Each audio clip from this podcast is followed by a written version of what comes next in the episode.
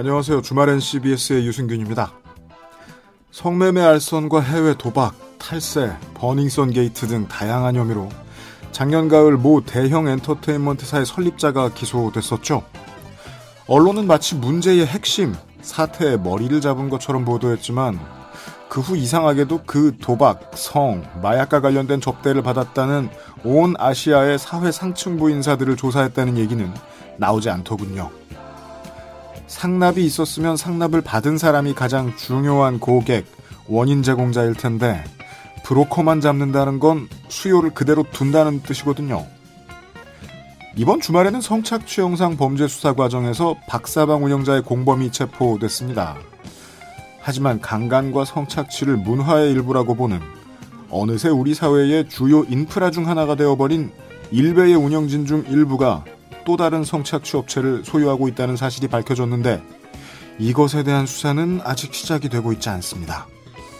일부 BJ들을 협박을 통해 강제로 성인물을 서비스하게 하고 그 이익마저 편취한 뒤 계속 같은 일을 하도록 협박한 이 이익 집단을 찾는 일을 소홀히 한다면 비슷한 사건은 조만간 또 일어날 수도 있습니다.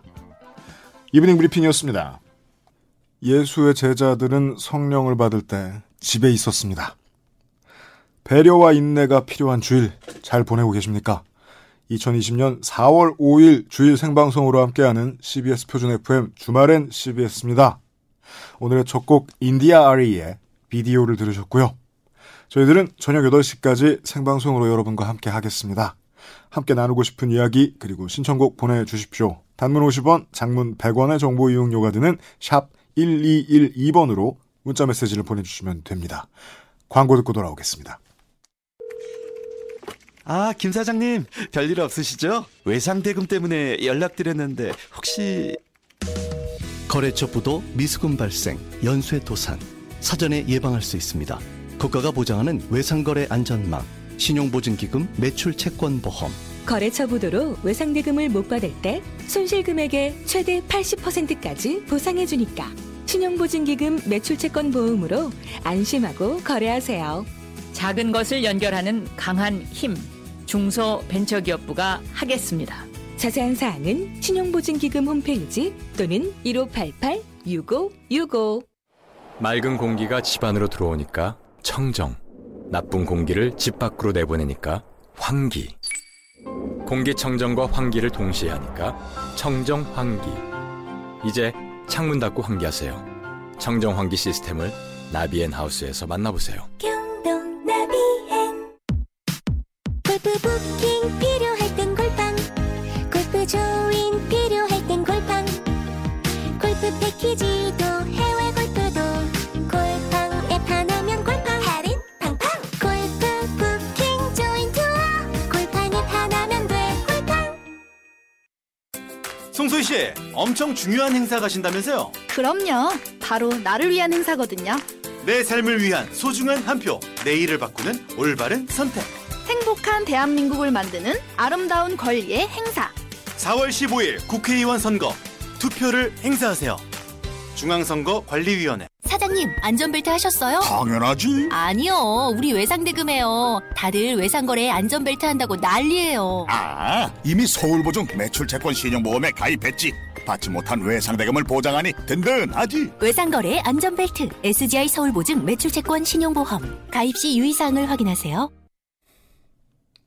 이 시각 뉴스 알아보죠. 송정훈 아나운서 나와 있습니다. 코로나19 확산을 막기 위해 정부가 고강도 사회적 거리두기를 오는 19일까지 2주간 연장하기로 함에 따라 종교시설과 유흥시설, 실내 체육시설 등에 대한 방역 관리 강화도 2주간 더 이어집니다. 방역당국이 해열제를 먹고 공항 검역을 통과했다가 이후 코로나19 확진 판정을 받은 사례와 관련해 엄정 대응 방침을 밝혔습니다. 권준욱 중앙방역대책본부 부본부장은 오늘 브리핑에서 해열제 복용 사례는 관련 법령에 따른 처벌로 일벌 100개 함으로써 다시는 이런 일이 발생하지 않도록 하는 게 중요하다며 검역법 위반으로 1년 이하의 징역 또는 1천만 원 이하의 벌금이 부과될 수 있다고 강조했습니다.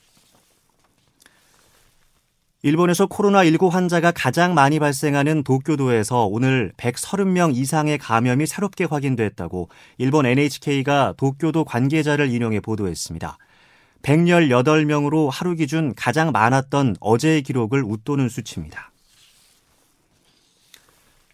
충청남도 선거관리위원회는 4.15 총선 후보자 측으로부터 식사를 대접받은 유권자 10명에게 총 321만 원의 과태료를 부과했다고 밝혔습니다.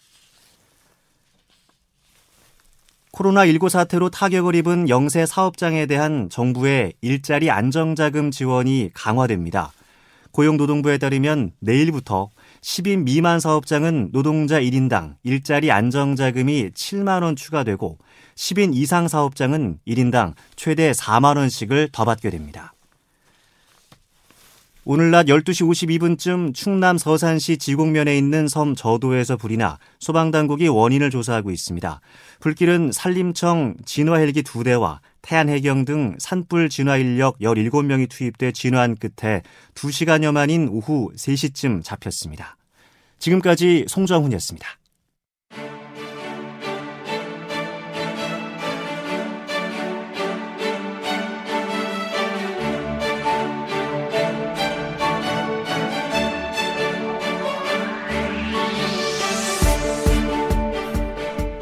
현장 뉴스 시간입니다. 아마도 내일자 조간신문에 실릴 이야기들을 여러분들은 여기서 먼저 확인하실 수 있을 겁니다. 일주일간 현장을 뛰어다닌 서울신문의 손지은 기자와 함께하죠. 어서 오십시오. 네, 안녕하세요.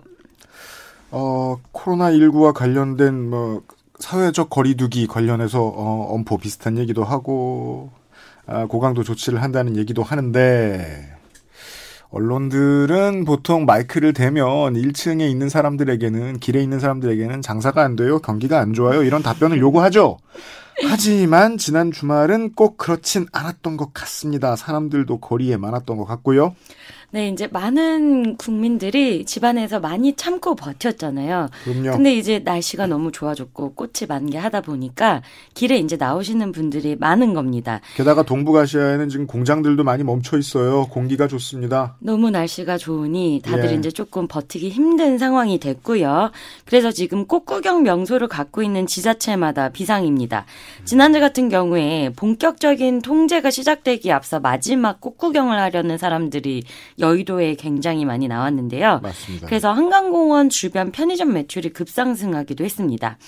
일단 서울시는 석촌호수, 양재천, 여의도 한강공원 등 벚꽃 명소를 줄줄이 폐쇄했고 올해는 모든 축제가 취소된 상황입니다. 그런데도 이제 나와서 꽃을 보려고 주변을 돌아다니시는 분들이 많아서 어제부터는 아예 한강공원 특별 대응 조치가 실시되고 있습니다. 그러니까 주차장에 차를, 차를 대지 못하도록 한강 둔치의 주차장을 다 폐쇄했습니다. 제가 어제 CBS 오면서 저도 간선로를 타고 올 거 아닙니까? 여의도 쪽을 이렇게 도는데 아, 자전거를 타고 오시는 분들이 앞에 차 들어오지 말라고 테이핑이 돼 있고 네. 옆으로 그냥 걸어 들어가고 계셨어요. 그래서 지금 이제 이렇게 정부가 고강도 통제를 하는 이유가 네. 사회적 거리 두기가 조금 이제 느슨해지면 또 언제 확진자가 늘어날지 모르기 때문에 여러 가지 조치들을 하고 있으나 지금 좀 많이 힘들어하는 국민들이 이 수칙을 잘 지키지 않고 지금 또 전국 곳곳에서 오늘 같은 경우에 속리산, 뭐 수원, 화성 등등에서 상춘객으로 붐볐다고 합니다. 상춘객들은요 나오면서 뉴스에서 저런 걸 보니까 우리가 가도 우리가 가는 저 관광 명소에 사람들이 없을 것이다라는 생각을 하고 나오셨을 수도 있어요. 그렇죠. 그래서 보고 나온 김에 이제 사진 찍고 들어가셨는데 좀 후회하셨을지도 모르죠. 그렇지만 교회는 분위기가 달라요. 네, 오늘도 종교 활동을 강행한 일부 교회가 나왔습니다. 네. 이제 구속이 된 정광훈 환기총 회장이 담임 목사로 있는 서울 성북구의 사랑제일교회가 오늘 또 주말 예배를 강행했습니다. 이제 서울시 관계자들이 이번 주에도 나가서 집단으로 모여서 보는 예배가 집회를 금지한 감염병 예방법에 저촉이 된다, 안 된다라고 안내 방송을 내보냈지만 교인들이 어떤 주장을 했냐면 공권력이 예배 방해죄를 저지르고 있다. 항의하면, 항의하면서 예배를 강행했습니다. 한 달째 논리는 같아요. 종교의 네. 자유를 억압하고 있다. 그래서 오늘 예배에서도 정광훈 목사의 측근인 조나단 목사가 이렇게 한 번 예배하는 게 얼마나 힘들었는지 주님이 아신다고 기도했다고 합니다. 그래서 저도 그 취재 저 영상이나 사진 같은 걸 봤는데 이 행정지도 나온 공무원들이 무슨 죄입니까? 이게 지금 가장 무서운 게 이게 인구 밀도가 빽빽해지면 위험하다는 거 아니에요? 맞습니다. 예. 그래서 오늘 같은 경우도 서울시에서 서울시 직원만 40명, 성북구청 직원이 한 70명, 그다음에 경찰 400여 명, 구급차 두 대가 만일의 사태를 대비해서 현장에 나갔는데 이건 분명히 행정력 낭비죠. 또 다- 발 디딜 틈 없이들. 속여줬어요. 네. 그래서 결국 예배를 막지는 못했지만 서울시 소속 공무원 3명이 예배 현장으로 들어가서 이제 증거를 수집했습니다. 그런데 이미 서울시는 지난 3일에 서울 종암 경찰서에 예배 참석자들과 교회 관계자들 경찰에 고발했거든요. 맞아요. 그런데도 계속 이렇게 예배를 강행하고 있기 때문에 오늘 수집한 증거를 바탕으로 추가 고발이 또 나올 예정입니다. 네. 사실상 이 사랑제일교회나 사- 뭐 다른 대형 교회들도 예배를 본 곳들이 있는 것 같은데 오프라인으로 어, 이런 추측을 방송에서 말씀드리는 건 여전히 씁쓸합니다만은 어, 순교자 이미지를 자처하면 헌금이 유리해지죠. 굉장히 안타까운 현실입니다. 네. 어, 손진 기자님 그 혹시 성경 공부 해보셨습니까? 네, 저 미션 스쿨 다녀서 성경 공부 해봤습니다. 여기 들어올 자격이 있으시군요. 저보다. 그 세 천사가 아브라함을 아브라함을 방문했을 때 아브라함이 어디 있었는지 아세요? 저 그 내용을 공부해서가 아니라 요즘 SNS에서 핫한 아 그래요? 그 저는 그냥 또 그래요? 답답이 뭔지 아세요? 집에 집에 있었습니다. 네. 그 언론에서는 계속 어 정부와 지자체가 엄포를 놓으면 그걸 계속 퍼뜨리고는 있습니다. 효과가 없는 것 같은 이야기들이 많이 나오고 있어 그렇지. 이러면 처벌이 또 강화되지요. 네, 이제 지난 2월에 국회에서 통과된 이른바 이제 코로나 3법이라고 하는데 감염병 예방법 등 또 검역 법 개정안 요 세 가지 법이 통과가 됐고 오늘부터 이제 시행이 되는 겁니다. 네. 그래서 자가격리 수칙을 위반한 사람에 대한 처벌이 대폭 강화되는 겁니다. 원래 이전에 법을 고치기 전에는 300만 원 벌금 정도였어요. 네, 맥시멈이죠. 그것도 최대한이죠. 네, 그래서 뭐 내고 말지 이런 안해하게 생각하시는 분들이 많았는데 음. 지금부터 오늘부터는 방역 당국의 입원 또는 격리 지침을 위반하면은 1년 이하의 징역 또는 1천만 원 이하의 벌금형에 처해질 수 있습니다. 몇 배 올랐네 요. 네. 또 검역 과정에서 거짓 내용을 진술하는 경우 역시 처벌 대상이고요. 예. 어, 이제 정확하게 어디를 갔는지 내가 무엇을 했는지에 대해서 거짓말을 하거나 또 서류를 제출하지 않는 경우에도 1년 이하의 징역 또는 1천만 원 이하의 벌금에 처해지고요. 외국인이 검역 또는 격리 지침을 위반할 경우에는 출입국 관리법에 따라서 강제 추방, 그다음에 추후 다시는 입국할 수 없는 입국 금지 대상이 될 수 있습니다. 우리는 지금까지 미디어를 통해 이 관련된 뉴스를 들으면서 어, 의학계 종사하시는 여러분들, 간호사 선생님, 의사 선생님들이나 아니면 방역 당국에 있는 공무원, 어, 환자를 이송하는 이, 저, 소방 당국의 공무원 여러분들, 이런 분들이 얼마나 수고하시는지에 대해서만 얘기했는데, 지금 이 처벌 강화된 거 보시면은요, 이 코로나 19 사태 때문에 경찰과 법원에 있는 사람들이 얼마나 바빠질지도 예상할 수 있어요.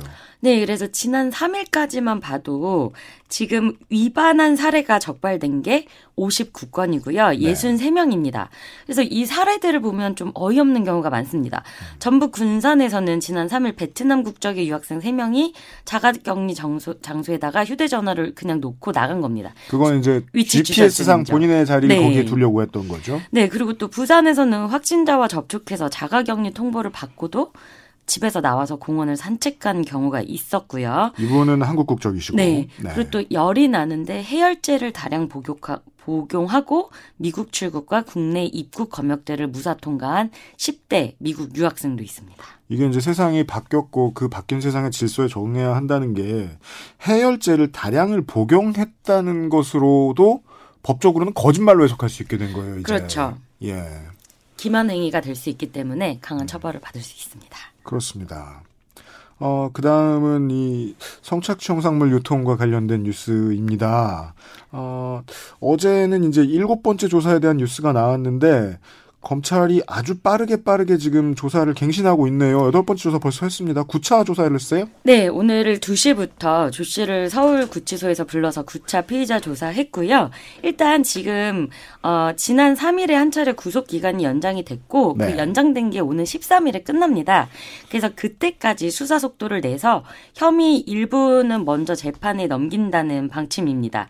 그리고 이제 검찰이 지난 1일 경기 수원의 영통구청 사회복무요 원 강모 씨, 또 거제시청 소속 공무원 천모 씨 등을 조 씨와의 공모 정황을 새롭게 발견해서 이 공범들도 차례로 불러서 조사를 하고 있습니다. 네, 이게 이제 어 워낙에 이것도 뭐 적당한 단어는 아닙니다만 매출이 큰 그렇습니다. 사업이다 보니까 이러면은 불법적인 영업은 결국 그 고객 관리가 중요해서 공무원이 이 신원을 파악할 수 있는 고객의 신원을 파악하게 해주는 공무원이 이런 조직엔 꼭 들어가거든요.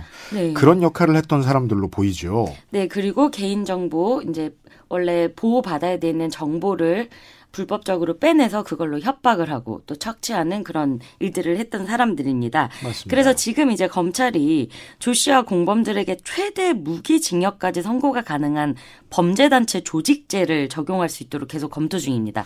조폭 잡을 때 쓰던 그렇죠. 겁니다. 옛날에 예. 조폭들 처벌하던 그 죄명인데 음. 그래서 이 죄가 적용이 되면 이 사람들이 뭐 누가 이거를 하자고 했고 다른 사람은 조금만 가담을 했고랑 상관없이 조직원 모두를 처벌할 수 있습니다. 그런데 문제는 이게 입증하기가 쉽지 않아서 어, 검찰이 객관적 증거를 다지는 작업에 지금 애를 쓰고 있다고 합니다. 네. 이렇게 이제 한참 꽁꽁 숨어 있는 조직화되어 있는 범죄를 끄집어내는 일, 그래서 수사를 하는 일들은 우리가 무슨 지금은 영화에서나 볼 수 있는 어, 범죄와의 전쟁 시절에나 많이 듣던 이야기 인데 어, 그걸 적용하기로 사실상 이것이 극약 처방입니다. 이번 법무부가 내놓은 예. 어, 이번 총선이 말입니다. 아, 우리 저 손진 기자님 국회 담당 기자시라는데 제가 오늘 처음 알았습니다. 국회 가 보면 요즘 사람이 없습니다. 어, 왜냐하면 다 현장에 나가 있으니까. 그리고 현장에 나가면 총선은 사실 그 메시지만 놓고 보면 늘 공허해요. 지자체장이 내놔야 되는 그 공약들이 주로 펄럭이고 있고, 아, 뭐 다치, 뭐큰 걸 짓겠다고만 하고, 뭐 새로운 걸 만들겠다고만 하고, 이게 뭐지? 궁금한 경우들이 많은데, 이번 총선은 약간 달라요. 어, 두 가지의 너무 큰 사회 이슈가 있으니까 감염병을 대처하겠다. 그리고 성착취 영상과 관련된 범죄를 뿌리 뽑겠다. 이런 공약이 구체적으로 되게 많이 나옵니다. 네, 그래서 오늘 하루에만 각 정당들이 조금씩 다른 이제 정책들을 내놨는데요. 더불어민주당 같은 경우에는 오늘 국회에서 법무부, 여성가족부, 경찰청과 당정협의를 열었습니다. 그래서 아동 청소년 성범죄 공소시효 폐지를 추진하기로 했고요. 그리고 이제 민주통 아 죄송합니다. 미래통합당도 김웅정 검사 등으로 구성된 테스크포스를 꾸려서 선거 때마다 통합 들어간 당이 하나씩은 생기죠. 네. 그래서 이런 성착취 공유 같은 반인륜 범죄를 저지를 경우에는 사형을 제외한 사회에서 영구 격리를 검토하기로 했습니다. 또 이제 피해자 구호를 위한 반인륜 범죄, 성착취 범죄 신고 센터도 만들기로 했고요. 이제 정의당 같은 경우에는 심상정 대표가 총선 전에 좀 원포인트 국회를 어떻게든 열어서 이걸 처리하자라고 했는데 정의당이 먼저 그 얘기를 했죠. 네, 일단 지금 그 상황은 쉽지 않고 또 정의당 비례대표 후보들이 오늘 통합당 종로 후보인 황교안 대표 사무실 앞에 가서 엠번방 호기심 발언 사과를 요구하는 긴급 시위를 하기도 했습니다.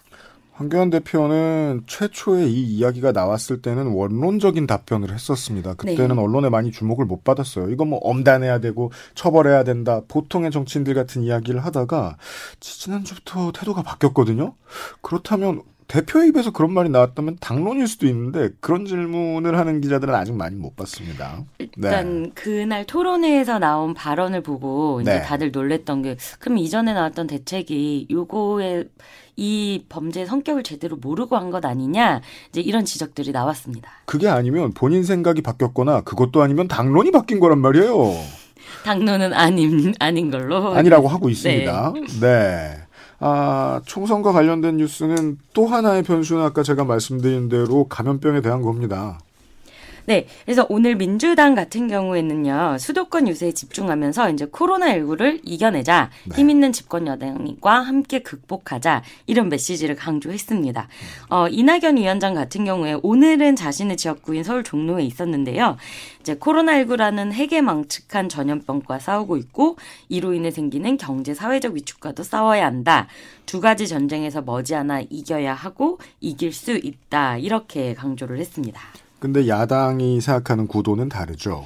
네. 일단 야당은 오늘 이제 조금 전에 좀 이제 파격적인 제안을 내놨는데요. 통합당이요? 네. 네. 정부와 어, 민주당이 이미 이제 긴급재난지원금을 소득하의 70%에게 지급을 하기로 기준과 금액을 정했는데 네. 이에 대해서 오늘 긴급 기자회견을 통해서 국민 모두에게 50만 원씩 지급하라. 음. 이런 역제안을 내놨습니다. 네. 그러니까 이제 가구당이 아니라 모든 국민 1인당에게 소득이 많고 적금을 따지지 말고 줘라. 그리고 대통령이 긴급재정 경제명령권을 발동해서 일주일 이내로 금융기관을 통해 지급하게 하라. 또 이를 위해서 필요한 25조를 예산 재구성을 통해 조달하라. 이 제안을 수용한다면 곧바로 추가 경정 예산 편성에 협조하겠다. 예. 이런 제안을 내놨습니다. 여야가 계속해서 지금 주고받으면서 코로나19 관련된 추경 예산이 점점 부풀어 오르고 있는데 네. 이게 이제 선거라 좋은 점이라고 볼 수도 있겠고요. 긍정적으로 음. 해석하자면 말입니다. 예. 그 투표용지 인쇄는 법정 기한상 이제 어 내일부터 시작이 됩니다. 월요일부터 시작이 되는데 우리가 그동안의 선거에서도 많이 봐왔습니다. 투표용지 인쇄가 되고도 그 다음에 단일화가 돼서 사퇴를 하는 바람에 이제 sak선 후보가 등장하는 경우들이 있죠. 네, 그래서 이제 내일이 지난다고 단일화를 못하는 건 아니지만 단일화의 네. 효과를 극대화하기 위해서는 어떻게 해서든 투표용지에 후보 이름을 단일 후보 이름을 내야 하잖아요. 그래서 아직 이제 단일화 협상이 끝나지 않은 여러 지역구에서 막판 협상이 벌어지고 있습니다. 근데 이제 민주당과 정의당은 그동안의 온도랑은 좀 많이 달라요. 네, 이제 특히 정의당 같은 경우에는 지난해부터 이번 선거는 단일화 없다. 우리도 지역 정당, 지역구의 후보를 다 내고 당선되게 하겠다 이런 약속을 했었고, 그리고 이제 비례 정당을 둘러싸고 지금 사이가 굉장히 좋지 않은 상황이 됐습니다. 맞습니다. 그래서 이제 어, 노회찬 전 대표의 지역구였던 경남 창원 성산 같은 경우에는 어, 민주당 이응석 후보와 정의당 여영구 후보가 단일화가 지금 거의 무산되는 상황까지 왔고요. 지금 이제 그 지역구의 지지자들과 후보 캠프들 사이에서는 중앙당에 하고 싶은 얘기가 아직도 있는 것 같은데. 네, 맞습니다. 근데 이제 양당은 중앙 적어도 민주당과 정의당 중앙당은 이번에는 비례든 지역구든 그냥 우리 선긋 읍시다. 네. 라고 마음이 같은 것 같아요. 그렇습니다. 같이 하지 말자. 네. 그래서 민주당 이제 중앙에서는 전체 구도 흐트리지 말고 뭐 지게 되더라도 이거 원칙대로 하자 이런 입장이고 또 이 창원성산 단일화 무, 무산과 관련해서는 양정철 민주연구원장의 어떤 주장이 세게 반영됐다 이러면서 창원 쪽 시민단체들 반발도 나오고 있는 상황입니다. 네, 중앙당은 이제 뭐 여당에서는 비례해서 이렇게 협조를 못 받았는데 지역구에서 우리가 왜 하면서 하고 있고 확실히 지금 제가 아까도 살짝 말씀드렸는데 지역구에게 있는 지지자와 당원들은 지금 혼자 애태우는 상황이 좀 있는 것 네. 같고요. 대신에 이렇게 뒤집어야죠. 어, 지금의 제1야당은 예전에 제1야당이 하던 것과 비슷한 시도들을 하고 있습니다. 네, 이제 통합당 같은 경우에는 지금 다 이제 통합당 입장에서는 다행인 게 대부분 이제 공천에서 불복해서 텃밭에서 뛰쳐나간 사람들이라서 공천 부소, 저 불복 무소속 출마하신 네. 기존 현역 의원들. 그래서 사실상 그렇게 이제 판세에는 영향을 크게 끼치지 않습니다. 그러니까 예를 들면 대구 지역에서 네. 보수표를 갖고 나눈다던가 이런 식이라서요. 별로 이렇게 단일화가 큰 변수는 안 되고 있고요. 이제 제일 정말 그렇게 생각하십니까?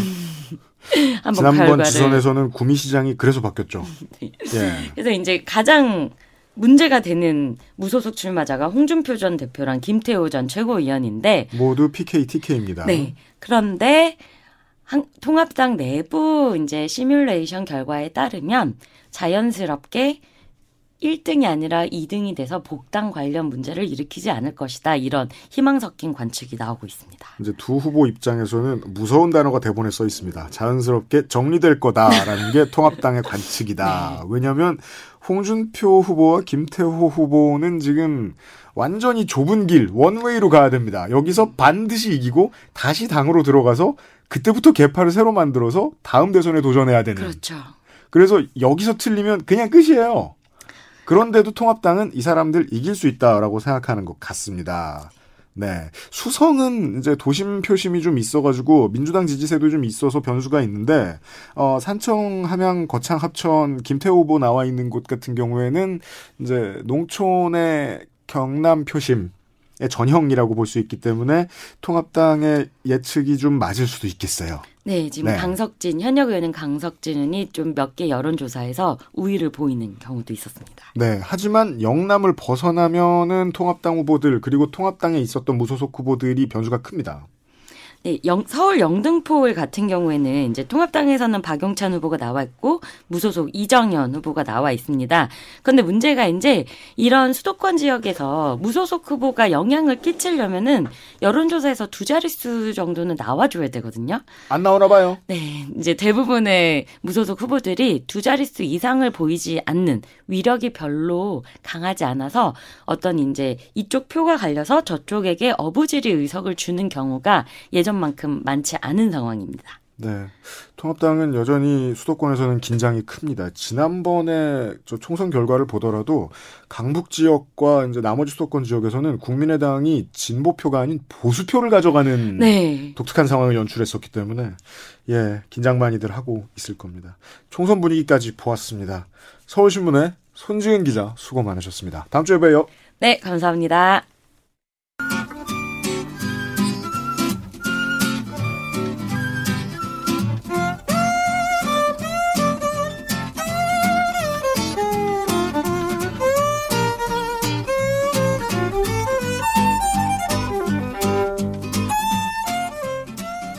현악기가 마찰되는 소리가 경쾌하다기보다는 왠지 잠 안 올 때 귀 속에서 들리는 소리 같이 느껴지는 잠 못 이루는 밤 시간입니다. 얼마나 잠을 못 자면 잠을 못 자는 걸 가지고 방송도 하는 아, 불면가 김민아 저술가와 함께합니다. 어서 오십시오. 안녕하세요. 네. 불면가이자 불평가. 네. 불면하면 불평합니다. 그렇죠. 불면 불평. 네. 왜, 왜 퀴즈를 없앴습니까? 왜 퀴즈가 없습니까? 왜? 퀴즈를 살려주십시오. 원래 퀴즈 코너 진행했어요? 그러면 퀴즈가 없어졌기 때문에 네. 제가 이 자리에서 퀴즈를 그럼 내겠습니다. 뭔데요? 네. 자, 이 대한 언론인 유승균 씨가 진행하는 팟캐스트가 있습니다. 그 팟캐스트 제목을 맞춰 주십시오. 네. 네. 1. 네, 그것은 알기 싫다. 2. 그것을 알고 싶지 않다. 3. 말씀 잘해주셨네요. 알고 싶지 않습니다. 그것은 모른다. 4. 그것을 알든지 말든지 네가 무슨 상관이냐. 네, 이것 중에 골라가지고 마음속에 정답은 간직하시고 한번 찾아보시면 정답이 있을지 없을지. 네. 어, 불면을 하게 되면 확실히 불평도 늘게 되어 있습니다. 아, 무슨 일로 이번 주에 잠을 못 이루셨는지 들어보겠습니다. 불면과 불평과 불평등 지금 선거가 네. 네, 이게 제가 볼 때는 거의 타짜 영화 타짜로 가고 있다. 네, 그런 생각이 들어서 잠이 오지 않고 있습니다. 판돈이 올라가는 선거라는 거죠. 그렇죠. 판돈이 올라가다가 뭐 중간에 이렇게 뭐가 안 되기도 하고 뭐 이러는데 음. 일단 코로나19 사태가 너무 심각해지다 보니까 네. 전 세계의 모든 국가들이 돈을 막 풀고 있습니다. 맞습니다. 그 돈을 푸는 규모가 상상을 초월해요, 지금. 그리고 이런 위기 국면이 오다 보니까 닥터 둠이 또 나와가지고, 음. 어, 우리는 이제 망했다라는 얘기를 하고, 네, 이런 심각한 상황입니다. 이런 상황이면 꼭 말세를 논하는 사람들도 나타나죠. 그렇죠. 말세도 논하고 뭐. 근데 그래도 우리에겐 희망이 있다는 사람도 있어요. 벤 버냉키 전 연준의장 같은 경우에는 네. 이거 코로나19 종식되면은 다시 뭐 경기는 회복될 것이다 이렇게 얘기하거든요. 음. 그런데 코로나19가 종식이 언제 됩니까? 사실 보건 정책 전문가들은 코로나19는 종식이 그렇게 뭐 빨리 되지 않는다 이렇게 얘기를 하지 않습니까? 음. 그러면 종식이 될 때까지 시간이 오래 걸리겠죠? 한국 언론이나 1에서 1.5년 이런 얘기를 하고 다른 나라에서는 뭐 10년 걸린다는 얘기하는 사람도 있긴 있어요. 그렇죠. 그러면 그 종식이 될 때까지 오래 걸리는데 그러면 희망적인 어떤 낙관을 말하는 사람의 전제도 사실은 코로나19 종식인 거잖아요. 지금 경제적으로는. 그렇네요. 그럼 언제 경제가 회복되느냐라는 거죠. 회복이 어렵 어렵지 않겠습니까? 음. 그러다 보니까 우리도 우리 정부도 지금까지 우리가 상상해 보지 못한 이런 정책들을 막 펴고 있죠. 예. 그래서 기업 구호 긴급 자금 투입을 100조 원대로 투입하기로 지난달 24일에 결정한 게 음. 사실은 저로서는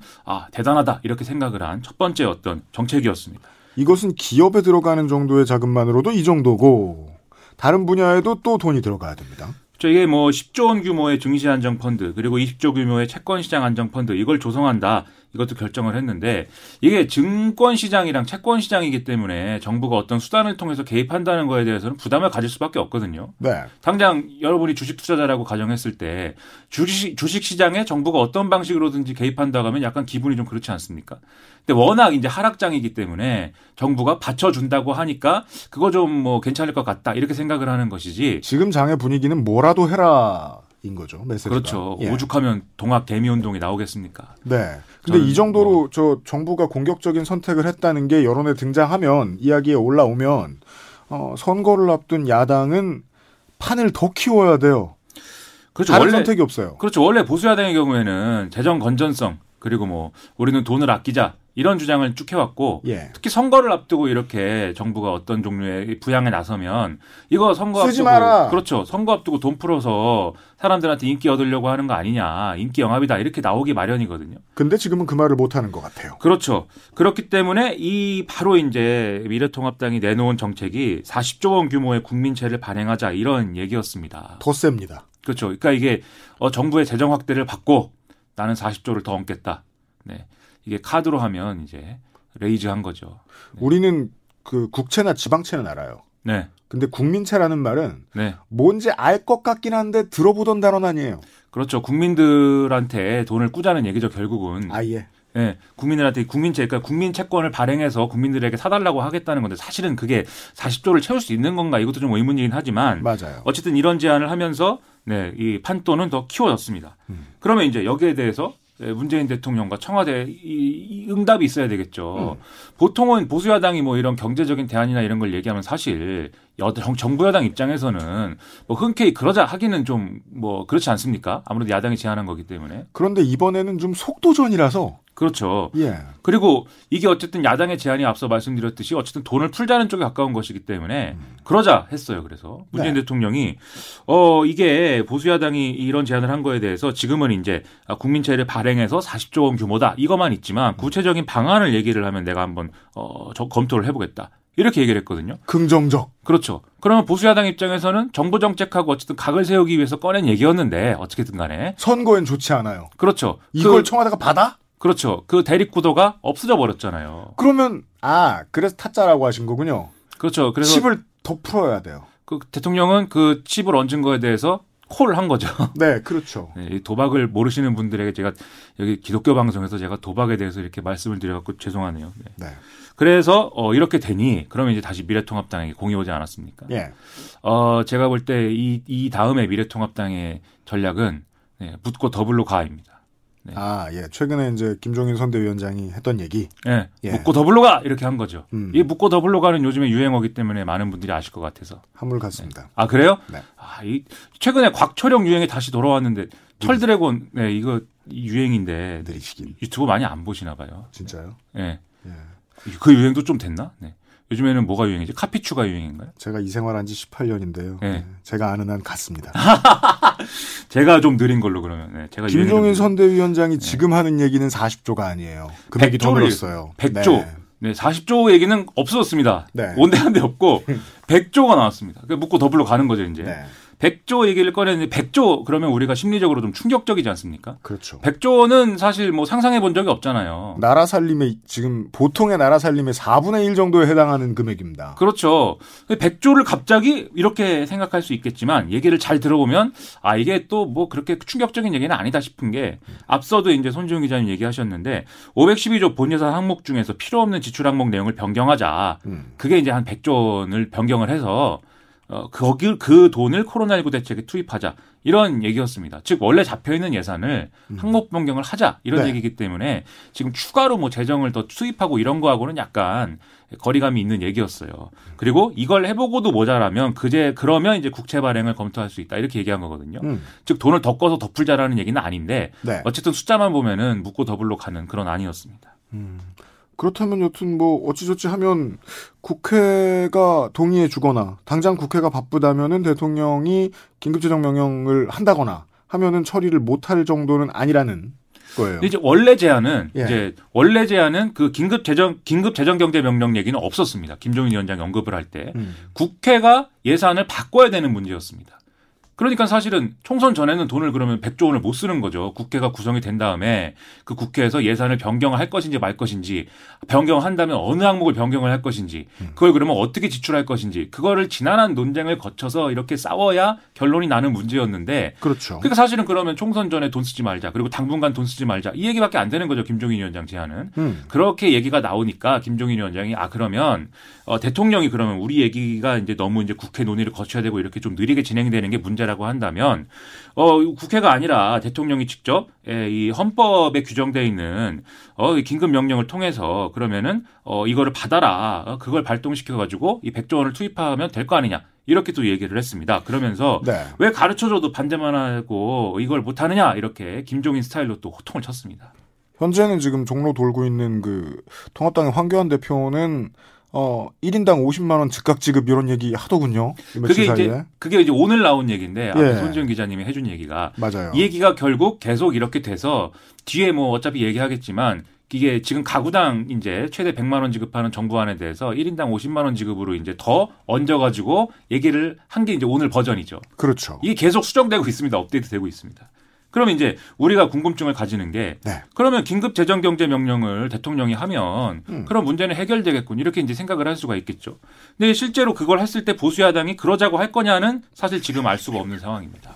왜냐하면 지금 말씀드린 이제 소득 하위 70% 해주는 긴급재난지원금 정책에 대해서 미래통합당이 그동안 해온 얘기가 음. 방금 말씀드린 것까지 다 합쳐서 갈팡질팡이었기 때문이에요.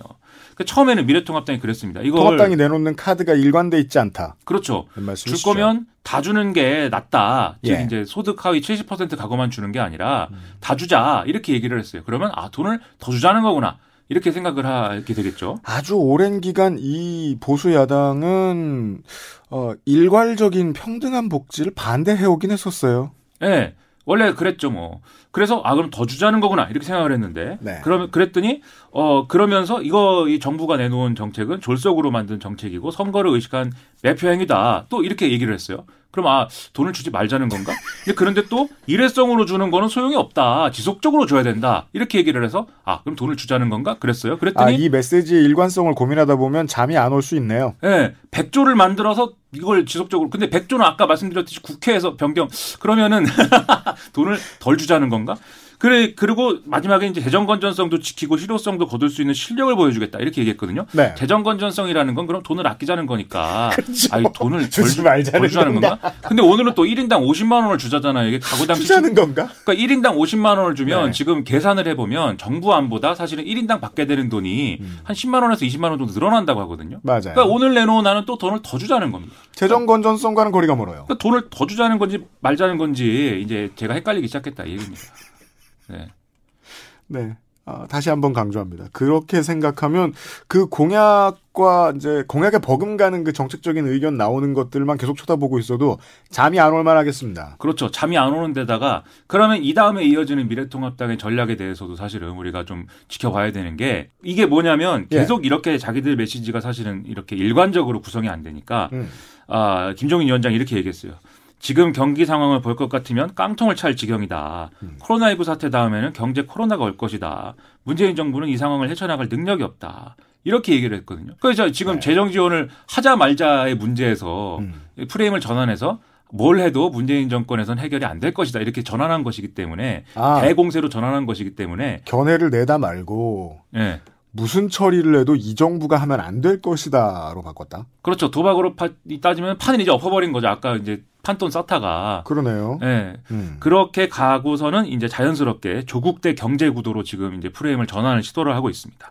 그 조국과 경제가 서로 황당해야 할 프레임이라고 저는 말씀드릴 수밖에 없습니다. 예, 여기서 조국은 우리 대한민국이 아니고 조국 전 장관님을 얘기를 하는데 네, 그러니까 두 존재가 아, 정반대에서 기량작용하는 존재들이냐. 그렇죠.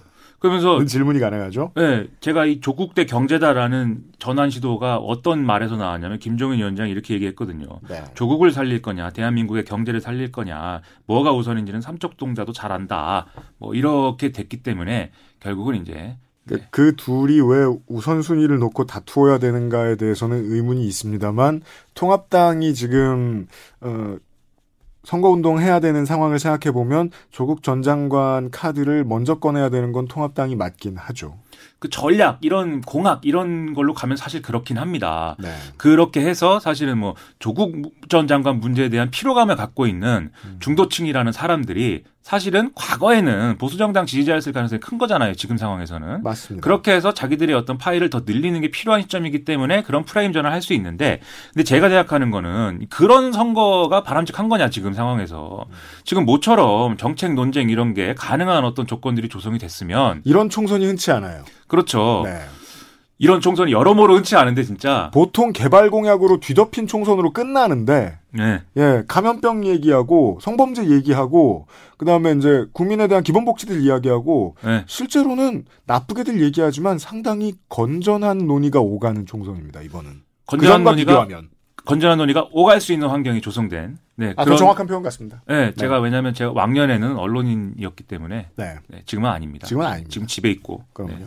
아무튼 그래서 제가 볼 때는 진지하게 정책 논쟁을 하면 네. 사실은 이게 더 어, 국민 모두에게 도움, 도움이 되는 선거가 될 수 있을 것 같거든요. 음. 그래서 지금 방금 말씀드렸듯이 근본적인 어떤 혼란의 양상은 보수 야당이 재정 건전성이냐 아니면 재정 확대냐 네. 여기서 명확하게 어, 정책적 입장을 정리를 못 하고 있기 때문에 음. 시쳇말로 가르마를 제대로 못하고 있기 아, 때문에 예.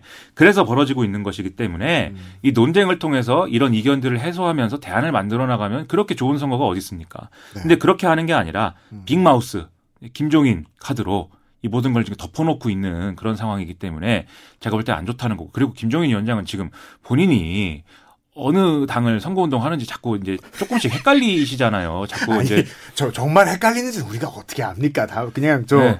미로 시작해야 되는데 민자를 썼다고 네, 해서 뭐 미미 그게 미자로 시작되는 당, 뭐 네. 미래통합당, 미래한국당, 민주통합당, 뭐 민주 본인이 틀리려고 했겠습니까? 그리고 이제 유세 중에도 통합까지 한다 통합민까지 하신 다음에 이제 고치시고 이렇게 하시니까 근데 제가 볼 땐 약간 헷갈릴 만도 하세요. 저도 가끔 헷갈립니다. 이 자리에서 미래 통합당인지 미래 한국당인지 뭐 뭐 더불어 시민당인지 더불어 민주당인지 네, 많이 헷갈리는데 그러니까 뭐 어쨌든 조국을 살릴 거냐 경제를 살릴 거냐 뭐 이런 프레임으로 가는 선거는 별로 좋은 선거는 아닌 것 같다. 저는 그런 생각이 들었다는 거죠. 물론 저는 그 프레임을 내도 된다고 생각은 하거든요. 네, 뭐, 그러니까 뭐 기회 균등함에 대해서 교육의 문제에 대해서 네. 어, 자격과 이제 여러 가지 문제의 대물림에 대해서 고민할 수 있고 그게 선거에 당연히 정책적으로 정책적으로 논의가 될 수 있는데 그게 경제의 정반대에 있는 항목인 것처럼 얘기하는 건 이해하기 좀 힘들다는 거죠. 그렇죠. 만약에 조국이다라고 하면 조국을 살릴 거냐 죽일 거냐로 하든지 그러면 그죠? 경제를 살릴 거냐 죽일 거냐로 하든지 그거를 왜 그렇게 네뭐 제가 너무 흥분을 해서 네, 잠을 안 자면 흥분을 잘하게 돼서 네. 안 그런 때를 잘못 뺐습니다. 제가 이분 몇 년째 네. 뵀는데 커피를 너무 많이 마셔서 그런 것 같아요. 카페인이 잠을 잘 못 자는